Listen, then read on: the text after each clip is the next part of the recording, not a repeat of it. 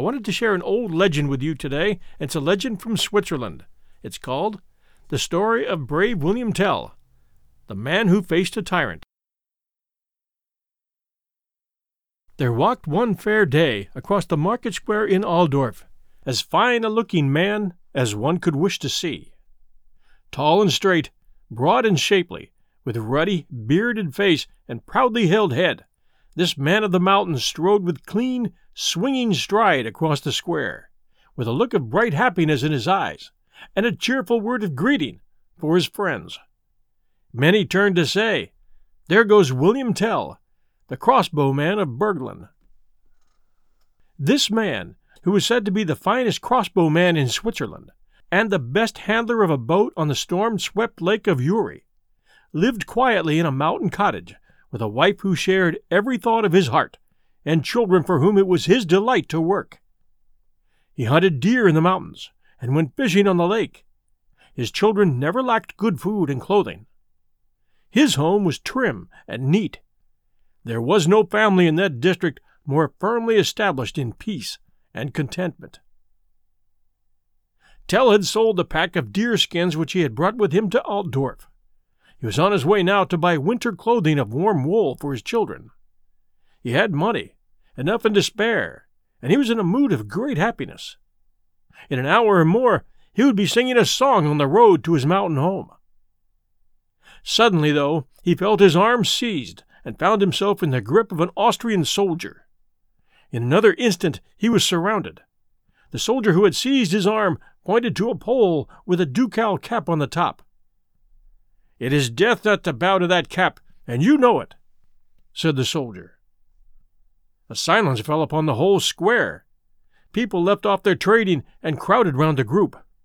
A thing greater than trade was at stake now a man's freedom, a nation's liberty. William Tell had flushed a deeper red. He brought his eyes from the cap on the pole to the soldier's face. I have done nothing unlawful, he said, slowly. You have insulted the majesty of the Duke, said the soldier. William Tell kept a steady eye. Why, said he, should a man show more reverence to an empty cap than to any empty cloak?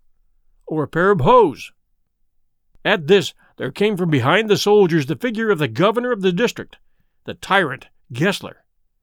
It was this Gessler who, set over the once free Swiss by their conqueror and oppressor, the Duke of Austria, had trodden liberty underfoot, had murdered and imprisoned all who stood against him, and as a last barbarity had declared that everyone who did not do homage to the badge of Austrian rule set up on the pole in their marketplace should die.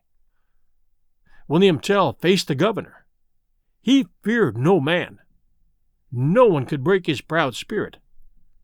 In his mountain he had brooded upon the shame of slavery which enchained his country, and had already spoken with his friends of resistance. Never would he do homage to the hated badge of the tyrant's mastery.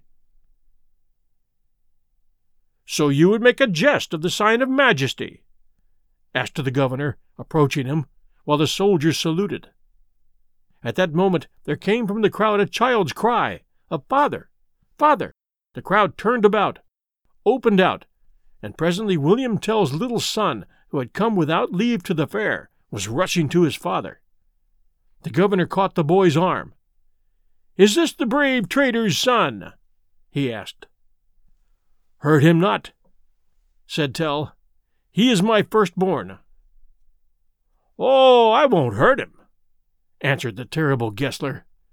If any harm should come to him, it will not be by me, but by you. A horrible smile lighted Gessler's eyes. Here, said he to a soldier, take the boy and tie him to the trunk of that linden tree over there, and place an apple on his head. What is this for? demanded Tell. I am told that you are called the crossbowman of Burglen, replied the governor, and I should like you to give me an exhibition of your skill. Your life is forfeit, but I am in a merciful mood. I will give you a chance of redeeming it. Come, listen to me. If at this distance you can shoot an arrow so as to split the apple on the curls of your firstborn, I will let you go free. If not, if you miss the apple, or kill your child, I will execute you here and now. Have you no mercy? cried Tell, trembling with indignation.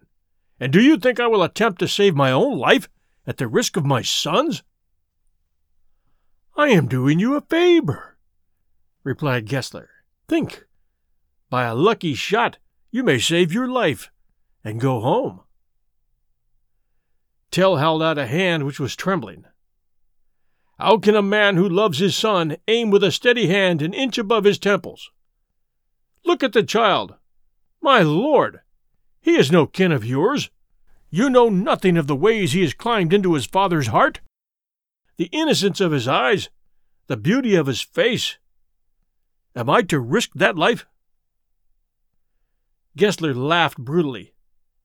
Well, you either shoot an arrow or you die. Then I will die. And first your child shall have his neck wrung before your eyes. A blinding passion of indignation overswept the noble soul of the mountaineer. Give me the bow, he said. One thing in mercy I ask let the child's face be turned away from me. Let me not see his eyes fixed upon me. A way was cleared between father and son.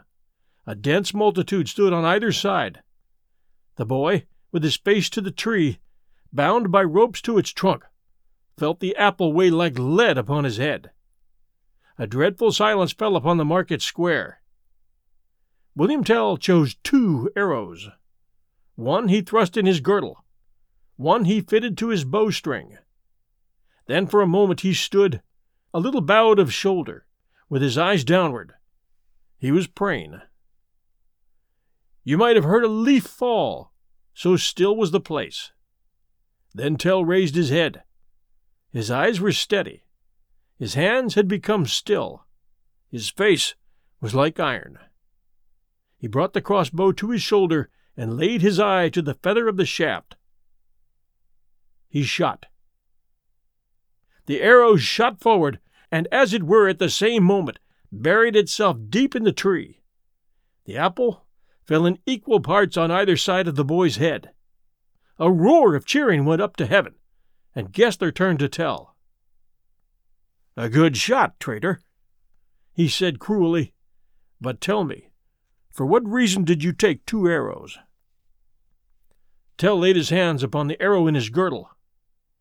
If the first arrow had hurt my child, he said, this one by now would be through your heart. Oh, so I run in danger of my life, said the governor. But I will keep the pledge I gave you. You shall not die. I will give you your life. But the rest of that life you will spend in the dungeons of my castle, and your bowstring will not then be a danger to me. At this, Tell was seized again and rushed by the soldiers through the scowling mob to the quay where the governor's ship was moored. But it chanced that as the ship crossed the lake of Uri, a storm arose, savage and wild, and it seemed as if everyone would be drowned. The Austrians could not manage the vessel and began to abandon hope. In their panic, they remembered that Tell was reputed to be the best sailor in that part of the world, and spoke to the governor. Loose him, said Gessler, and let him save us. So Tell took the helm, and under his guidance the little ship soon righted herself. But as he headed her for the shore, he was thinking, not of Gessler and the Austrian soldiers, but of freedom, freedom for himself and for Switzerland. He would free himself and save his country. He brought the ship close to a rock that jutted out from the coast, and then, as it shot past, he sprang suddenly upon the rock and left the Austrians to save themselves. Swift of foot, he scaled the rocks, climbed a cliff, and made his way across the mountains to a place on the road, which Gessler, if he saved himself, would have to pass. Here he lay concealed amongst the bushes, with an arrow fitted to his bowstring. his heart set on delivering Switzerland from the tyrant.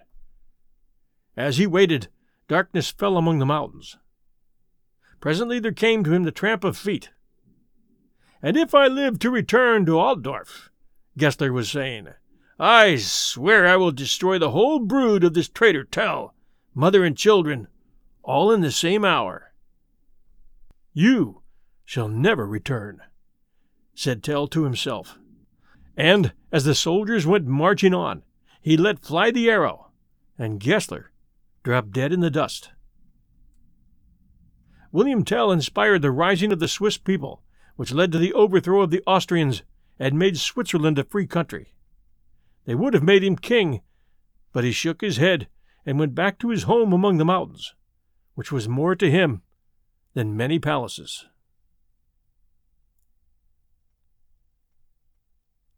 Thanks for joining us at 1001 Classic Short Stories and Tales. Apple listeners, please send those reviews to Apple. We appreciate them very much, and they help us in the rankings. And all you other listeners worldwide, please share our show with others. That's the greatest favor you can do for us. And don't forget to visit us at our new shop at Etsy, the world's largest online craft marketplace. Really a fantastic place. And we've got some handcrafted items there that I think you'll enjoy very much as gifts. So give it a try. It's Etsy, that's E-T-S-Y dot com forward slash shop, S-H-O-P, forward slash the 1001 store. No spaces in between. The 1001 store. Give it a try. I think you'll I think you'll really enjoy some of the items we have there. Thanks for joining us at 1001 Classic Short Stories and Tales for this special presentation. We'll be back soon.